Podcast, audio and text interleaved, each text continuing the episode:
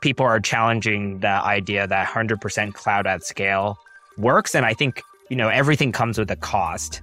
And the cloud gives you elasticity. And that's always what it's been for. It's if you don't know what your load is like, it doesn't make sense for you to buy infrastructure that's a complete waste of resources. But if you know and have stable workloads, then it makes a ton of sense for you to put those workloads on prem just from a pure cost and engineering perspective. It's cheaper. Hello and welcome to Code to Cloud. I'm Tim Chase, Global Field CISO at Lacework. And today I'm excited to speak with Frank Wang. Frank is lead security engineer at Headway, a new mental health care system that works to remove historic barriers faced by mental health providers, payers, and patients. Frank, welcome to the show. Hi, happy to be here. All right. So, you know, you've got a, a kind of a blog, and, and, it's a really interesting read for anybody who wants to go out to Frankly Speaking and, and, and have a look through. And you, you do talk a decent amount about cloud security. So I'm curious, you know, what are some of the problems that you see with cloud security today? I think the cloud is interesting and people are still really figuring out what it means for their organization. But I do think a big part of cloud security is cloud kind of changed fundamentally how we build applications. So it made it so that, you know, now applications deploy quickly. We have unlimited resources. We don't, we're no longer limited by the infrastructure in our company. So we no longer have to do as much of that planning. As a result, a lot of these, you know, SaaS companies use the cloud and things just move faster.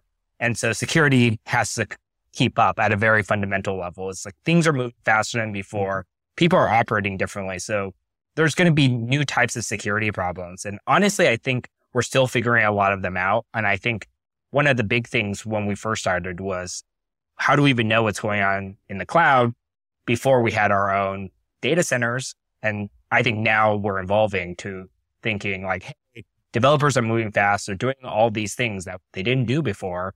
What kinds of new problems will come out there? And, you know, you're seeing tons of companies spending time there thinking about, hey, what are the new problems here that result because we're moving faster and using the cloud. Yeah.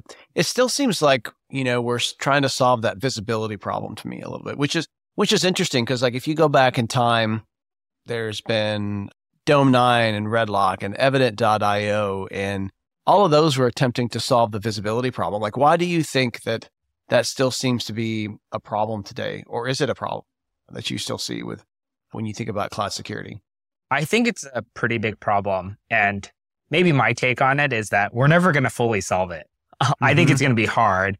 I think there's a number of reasons for it that visibility is hard in the cloud is that we've kind of outsourced our management of infrastructure to someone else and have them develop it, but it's hard for us to keep up, right? Before when we had our own infrastructure and our own tooling, you know, the security team and the IT team were on the same team. We knew what they were doing we kind of we we saw what was happening. Whereas with the cloud, like AWS is coming out with new features. If you go to, I'm sure you've been to re:Invent. It's there's oh, yeah. so many features you can't keep track of, and like what are developers doing? What new APIs are there? And so I think it's just much harder to keep track of all the changes that are happening in the cloud, let alone developers who are now using these. And then as your team expands, it kind of compounds on itself. So I think visibility is always going to be a pretty big problem. And then we have to just really decide, you know, at some point, in my opinion, what matters most and what's the highest risk and what we really need visibility in. Cause I don't think we're going to get complete visibility for the reasons I said earlier. It's just tough. It's just tough. Well, how do you think cloud security could improve? Like if you're kind of waving your magic wand and you're thinking about ways that, that the, the industry could improve or what we as cybersecurity leaders and doers could do better? Like, how do you think cloud security could improve? I think there are, there are a number of ways. I think generally in the industry, a lot of the cloud providers, I think, need to spend a little bit more on security. I know some do. I know mm-hmm. AWS has some offerings, but people are still kind of figuring out how to use the cloud, honestly. Mm-hmm. And so I think a lot of the security tooling is just still figuring out what are the major threats and getting data. And we don't quite know. I think that's a piece. I think the second piece is kind of something I usually advocate for is that we just need more technical people at this point in the cloud maturation process, right? To be working on security. I think before we understood infrastructure on prem very well. And it was very easy to have security operations people just doing security things. A lot of it was known. There's just been a longer history, but cloud, a lot of it is new.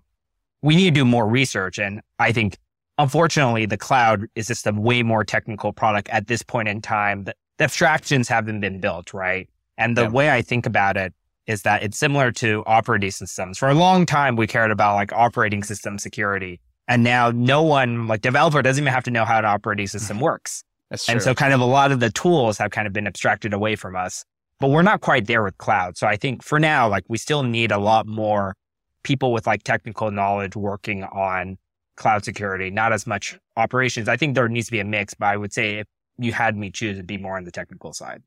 Yeah. I, I think even to some extent, one of the things that I think is lacking potentially is even leadership having an understanding of cloud security, right? Like we talk about some of the engineers on the lower level, but one of the things that I read about and I and I talk about is sometimes, you know, those CISOs, those leaders that are, you know, leading security at an enterprise or at a company, like they don't really understand cloud security. So it's like, how can they how can they secure it if, you know, if they don't understand it?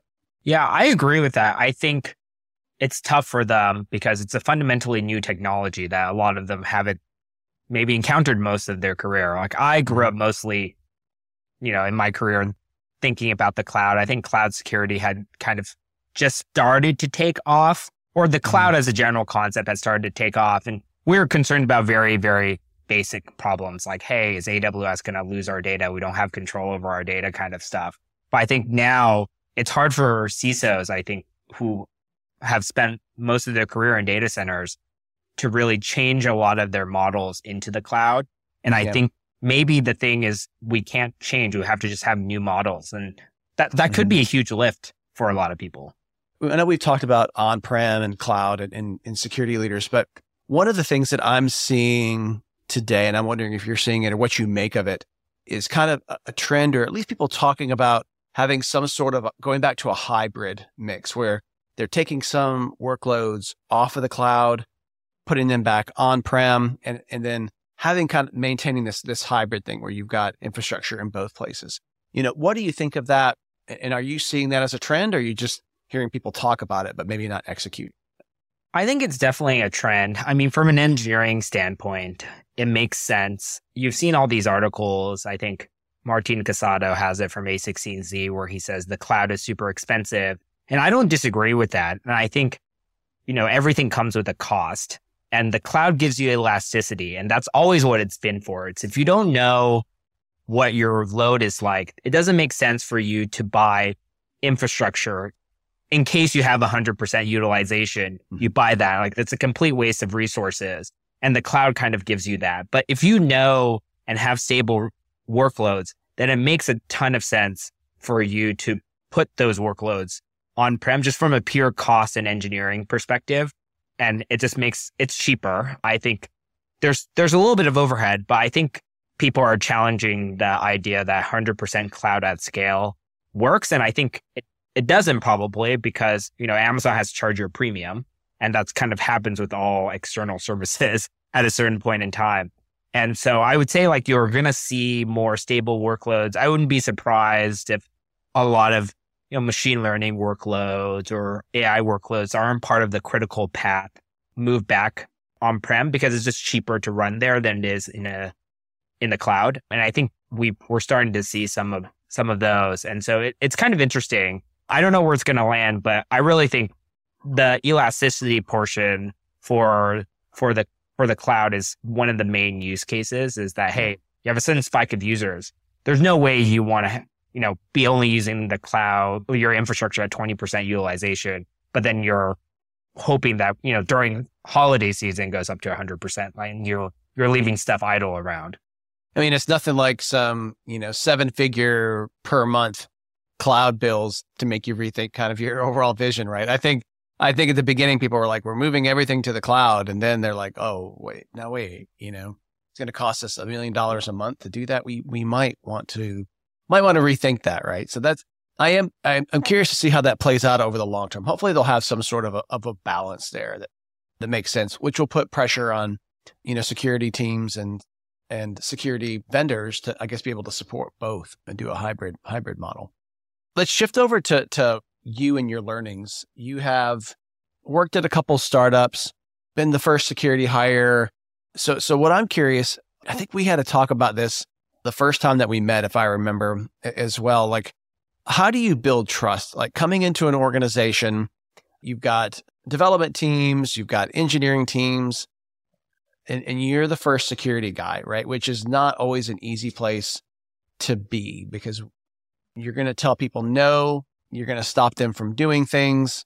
So, you know, how do you come in and, and build that trust to, to make your job impactful, to make the work that you're doing successful? It's a hard balance between taking the right amount of risk and making sure you don't upset people or like prevent them from kind of achieving their business objectives, right? And I think a lot of it is that a lot of times security people are quick to say no. I think at startups, that's, that's very hard. And I think the best summary I have is that you should focus on enablement instead of enforcement to start, which means mm-hmm. like, how do I enable people to have the best security practices in a sustainable way and then push very hard until you exhaust all possible enablement and then go toward enforcement. And I think that that works better earlier on at a company. I think at a certain point when a company gets big, enforcement definitely makes sense. It's hard otherwise. Like, you know, you need policies in general, right? Like people have mm-hmm. stricter HR policies, stricter employment policies, stricter like policies across the board as as you become a bigger company. But I think when you start, I think the focus on enablement and then just like building relationships across different orgs, like getting context before actually creating a policy to make sure, hey, like let's start at a point that makes sense for everyone and slowly ramp up the amount of security you might have to do in that area, understanding what people's business objectives are. And I think sometimes if you have too much enforcement, it also overloads the security team, which albeit small because people are going to come and ask for exceptions or they're going to be blocked on their work. And you never want to be the bottleneck. I think you want to because then people skirt skirt the policies, right? And true, inevitably, yeah. and and I think you know you have to have a little bit of of credibility and feel like you're a partner rather than someone who's like an enforcer. You've mentioned the word business a couple of times in your answer. So, Uh, what do you think security should do to enable the business? Like, what should should we be a partner? Like, what should our relationship be to the, to the business? Because we, we talk about security and IT, security and operations. We don't always talk about security and business. So I, I'd love your thoughts on that. Yeah, I think this is an area security folks in general we need to work on because security has become more and a more important part of the business in the way that at least at the two companies I worked with, we we hold a lot of data. You know, our customers, people who use us, entrust us with that data, right? And that trust is an important part of business. Mm-hmm. And I think a good example here is I don't think Apple is making more money by spending. I mean, they are in some way, but there there's not a direct business impact to doing privacy related work. But they're building trust and trying to make it so that they're the trust is enabling the business, not so much like the privacy itself, right? It's the kind of the consequences of having this focus on on trust is important because I think people are a lot more aware of all the security issues out there nowadays. There's just more press around it. And I think having having that type of trust and you know believing that the company has your best security interests in your in mind is pretty important and I think it enables business. And so I think when you start so that's I think one piece. It's like there's this mm-hmm. way more focus on kind of using security as kind of a differentiator. I think that's one major piece. I think the second piece is that security is just more part of business in general, right? Because there's we're using a lot more technologies, we're use there's a lot more data. It's just everyone every like part of any business, not even technology businesses are like more tech focused and there's a lot more risk and concern. And so you want to make sure you're enabling those businesses, not blocking them from like achieving their objectives. Cause in my mind, we, security can't get funded if they're, the company's not making money or getting revenue, right? because we're blocking the revenue. Yeah. security as a differentiator is one that we don't always talk about, right? Like we talk about security and tying it to the bottom line security as it as it relates to goodwill, right? Sometimes like if you have a breach and then you've you lost goodwill, you may lose 20% of your customers, but security as a differentiator is an interesting one. Like I'd love expand on that a little bit more. You know, you mean I assume you mean if we're going to secure your data better than our competitors will. Yeah, I think this is a new area. We're still people are still figuring it out. Mm-hmm. I think before it's not that people didn't care about security. I think people didn't really evaluate security as much. It was felt like a checkbox, right? Like a lot of these vendor security views was was a checkbox. And I think now when people look at vendors, like all things being equal, the company that takes security more seriously, it just feels like a more sustainable business model, right? When I purchase a product or something, I, I don't care about what it is now. I care about how they view the future and, you know, me maintaining this product. Like it's never about like, Hey, how do I use this? I'm not going to use this product for one day and leave it, right? It's like when you buy a car, you're going to buy a mm-hmm. car that's safe, not because it's safe today. It's kind of will be safe going forward and is kind of very future looking too. And so I think a lot of people start thinking that security is actually a very important part of being future proof. Like, will this company actually build the right security features that will like lead me into the future? And that makes my life easier because if new regulations or if the threat landscape changes, like, do I have confidence that this company will actually adapt and not become a liability for me? No, that, that's great. I think that people, as they've kind of become more aware of the data and around cybersecurity and they see it splashed in the news, it seems like everybody has a little bit of a education, you know, around it. So using it as, as a differentiator is, is a good one. And I think it ultimately, you know, the board and the executives can help understand that and, and maybe tie that to some funding or, or what have you. But like w- when you think about security in, in general, cybersecurity in general and the industry, you know, we, we've both been in it for, for a while. Like, what do you think needs to change? We're, we're not perfect. We're always adapting. You know, we're adapting to the threats. Like you said earlier, like what do you think needs to change in our industry? Just you know, kind of what comes to your mind? I think when I started in the industry, there was a lot more of FUD, right? With the fear, uncertainty, and doubt. And that was being sold as a reason to buy products or have security. And I think that's a very operations focused mindset. Mm-hmm. And it makes sense, but I think it's it's losing its effectiveness in many ways because I think it's like the person who cries wolf. It's like you you you cry wolf all the time, and when there's something you know that suddenly happened, no one takes it seriously. And I think it's important to kind of like have a way more measured approach. So I think earlier I brought up enablement. It's like, hey, start with enablement, but there are places where you need to really enforce when you believe there's there's that right amount of risk that you're like, hey, we can't do this. Right. Mm-hmm. And I think the problem here is that no one can agree around the risk in some way. And second, the landscape is just changing so fast. People are using outdated risk models or thinking about risk in outdated ways, like you described before, right? It's just like, hey, like, how does the risk change in the cloud? I think no one knows. And it's not that we're making it up. We're all figuring it out. And I think it's important to acknowledge that rather than acknowledging like, hey, all these bad things will happen. I can't figure it out right now. So like, let's do nothing, right? It's like, oh, how can we partner together to figure out what the risk is. You have this context. I have the security context.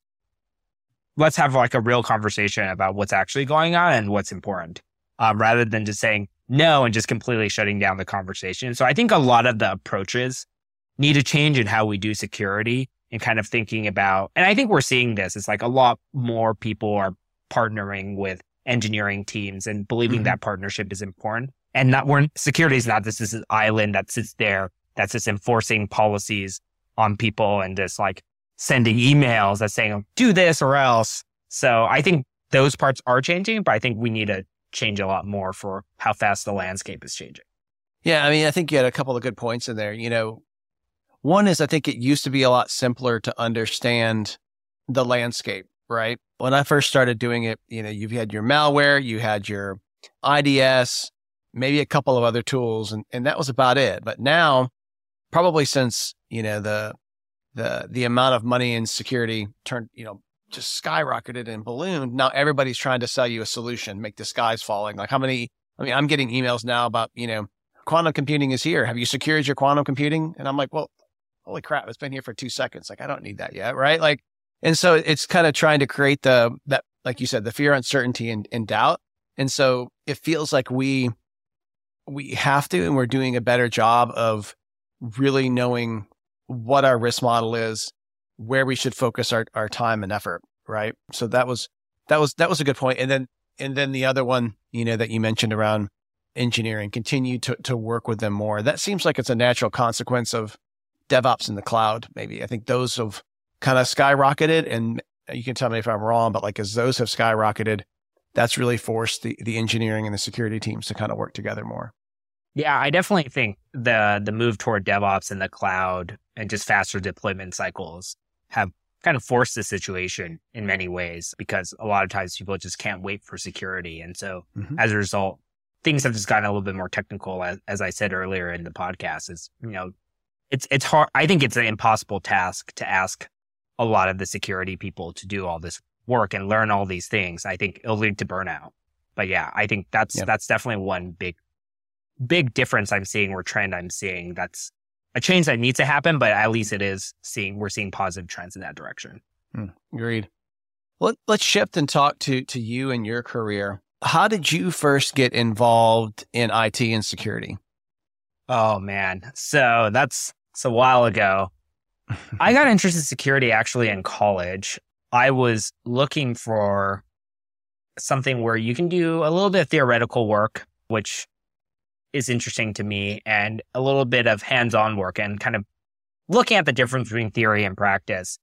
From what I saw as a college student at the time, I don't know how I would view it now, but it was, there were only really two fields. It was this AI machine learning stuff, which was kind of in a winter at the time, or it was kind of coming back up, but we didn't quite have the compute power. Only very few people had access to the compute power like the big mm-hmm. tech companies did. Or you can do something in security where there's a mixture of like threat modeling, cryptography, and then kind of hardening of systems. And I said, Hey, look, this, this seems interesting. I was always interested in security. Um, and so I said, Hey, let's, let's do this. This is interesting. I did it for a little bit. And I think the government at that point started to getting really interested in security. And I went to grad school. There was a ton of funding for cybersecurity. My advisor mm-hmm. basically said, Hey, no one wants to do security. Do you want to come? I have all this grant money. Really? Yeah. From, from, from, you know, Department of Defense, NSF, they were all funding these initiatives. Um, but there were, there weren't a ton when I first entered grad school. And so that was great. I said, Hey, look, this sounds interesting. It's not that popular, but there's a lot of funding. It's interesting. Why don't I try it out and see where we go? And so, you know, usually if you're in a field that has a lot of money, but then not that many people, you get a good amount of freedom and flexibility, which is nice. And then I think circa 2014, a lot of the major hacks happened with like Home Depot and Target, kind of impenetrable organizations. And I think the funding only increased, but now there was kind of way more interest. And so I kind of stuck with it. I'd been around, you know, I got the community was much smaller back then, as you might imagine, Tim. Like I'm sure you've seen the world and security grow like exponentially. Like even if you oh, look yeah. at like a lot of the trade shows like Black Hat and DEF CON. And so um I like the community back then, kind of stuck with it. It grew, I kind of grew with it and you know, it didn't seem prudent to even change. And I really enjoyed it. I like the community and I think everyone the nice thing is that at least everyone here feel, you know, security is a place where everyone has kind of the same collective goal, right? Like we all want to make things more secure. It's not kind of like a competitive, like, hey, like I'm going to do this better than you kind of situation. Even amongst competitors in the space, right? I think I've mentioned this before, but like I've, I've went to, you know, like a financial services security conference, right? And so you've got all of these big banks and financial institutions that are there. And, but they're there talking to each other, right? It's like the CISOs know the CISOs and they, they sit down and they, they're on panels and things. And, and it's, it's a community. Like they're sharing, here's what we're seeing here, the attack vectors we're seeing, here's what we're doing to protect, right? It's not like it's a trade secret. We're not going to talk to each other. And so that is one of the cool things about the security community. I feel like when you mentioned DEF CON and Black Hat and those, like, you know, I, I've talked to some outsiders that are like in the testing community in general, like functional testing, and they're like, I would love, like, we don't have that over there. Like, every, like, everybody just goes, but nobody's talking. It's not a community. But when I went to Black Hat, it was like, holy crap, everybody's talking to each other. We all have the same goal. it's it's it, it's amazing, right? So I do happen to, as an aside, love that about the security industry as well. But you've been doing it for a little bit now. What is one of the bigger learnings of your career to date? I think this might be a controversial learning, but no, it's I that love those. no one really knows what they're doing. We're all trying to figure it out as we go. I think I I mean not to say it in like a way that it is is kind of negative. It's just like, hey, like security is hard and we're all trying to figure it out. And you know, it's hard to know everything in security, especially since both the threat landscape has changed and expanded. And so everyone is, you know, trying to do their best and figuring out what's going on. I think we described earlier is like, hey, a lot of things are evolving, things need to change. And, you know, there's just a lot going on and it's hard to keep up. And I think I've learned that you just can't keep up and you just figure it out as you go. I think you can't let it paralyze you Yeah. because the attackers are out there and they're working hard and you can't get paralyzed by all the things that are going on. And so it, it's going to kind of be a continuous learning experience. Yeah, yeah, that that's exactly it. I mean, that's why I got into it anyway. Like, it, it's it's a continuous learning experience. You know, I don't I don't like doing repetitive things that you know kind of just I get bored, and so that's one thing that I love here. But I do like that approach of that no one you know really knows kind of what they're doing. Everybody has a different view. You know, I have a feeling that five CISOs could go into the same organization and come out with a different plan of how to secure the organization. Right? I would test that. I would test that theory. And you know, I talk to a lot of security leaders and, you know, they do things differently than I would, and, and that's fine, right? So we're all just trying to figure it out. We're trying to figure out where the attackers are going to come from, what methods they're going to do, and how we're going to, how we can best protect that. But what's one thing that you have tried maybe in your career or in your, you know, in your, in your education, whatever, that, that just didn't work? Building out security processes too early, especially at startups, is like a tough thing in my mind. People have too many things going on to like remember everything that's going on. And so I've kind of like had this, I've tried to like operationalize security too early almost, and it's never uh-huh. really worked out. It's just like, hey, like I have this process of doing like security reviews or, you know, vulnerability management. It's like very slick and considers everything and like almost never gets adopted. Right. And I think that's kind of I've tried that. I've tried kind of like, hey, like, how is it that I can not go around as much and scale myself? And I think it's a little hard early on. And I think I always underestimate that in a way because you just have to kind of be working with people and partnering very closely rather than kind of being aloof and having people follow this document. I think like the interaction early on to build the muscle and ramp up is more important than actually building a process and getting everyone to align. Um, at least early on in a startup and in an organization's maturity. No, I like that. Focus on the partnering, focus on working with them to understand their goals.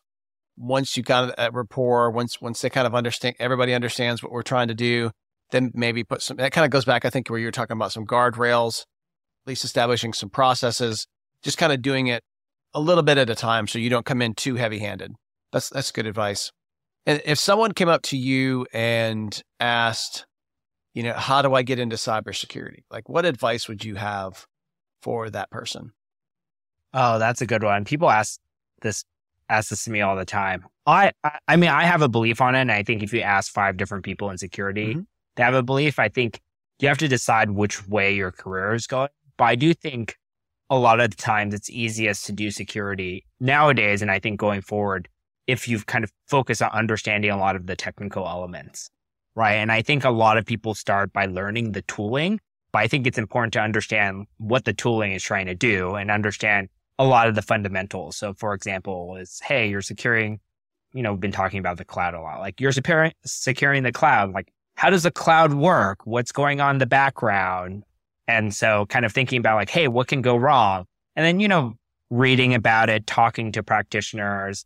I I feel like the most successful people um, I I know in security are ones who come from a non-traditional background, to be honest, but they've kind of are willing to learn and are people who are very kind of just like open-minded and are are kind of very intellectually curious. And so I think approaching it from an intellectual curiosity standpoint is good. And just a lot of times it's also just focusing on solving one problem in security. A lot of times it's like people ask me this question, like, should I get this certification or that? And I said, hey, why don't you go work on a team with people who already know or people who are tangentially working on security, talk about the problems together, like truly understand what's going on. And I think that helps you develop the intuition for security because I think a lot of what we do is somewhat like intuitive, like has to be an intuitive muscle that mm-hmm. we build. So, Frank, you know, you talked about what advice you would give to people, but how would you solve the maybe some of the cybersecurity shortage problem, right? I think getting people trained and to, to, to be able to maybe solve some of the, the, the number of open roles that we're seeing these days can be, can be a challenge. So do you have any thoughts on how the industry as a whole can maybe solve this? I think people have been talking about this for as long as I remember, for almost the mm-hmm. past decade. I think we've come up with a different solution, different solutions. I think there's obviously different ways to tackle this problem. I think investing in more cybersecurity talent programs or education, I think is important. I think for a long time, there was just not enough people to even teach the classes in cybersecurity. And some universities just didn't have it. So people didn't really know and had to learn on the job. And there weren't that many people who could learn on the job either. So I think that's always one piece. I think that's a longer term initiative. We're going to see dividend from it maybe in another decade. yeah. And it's not going to solve a lot of our short term problems.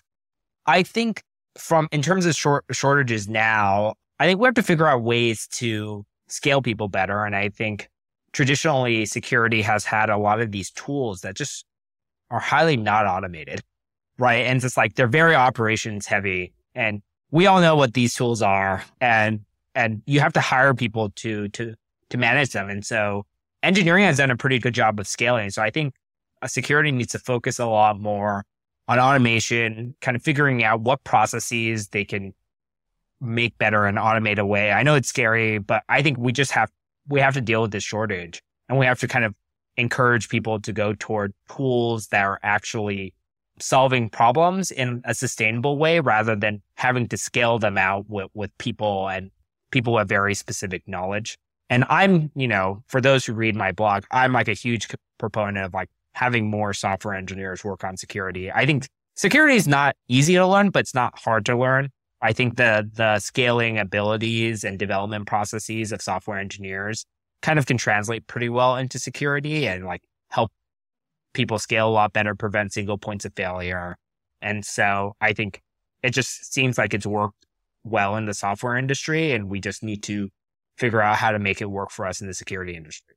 I love it. That's a great answer. A couple of rapid fire questions for you here before we wrap up. What is one tip you would offer listeners to increase their cybersecurity? Always use MFA. that's right. That's a that's a great one. And it's and it's funny how that's how that's still a thing, but it is, right? What's the most important habit an IT leader can have? Ooh, this is a good one.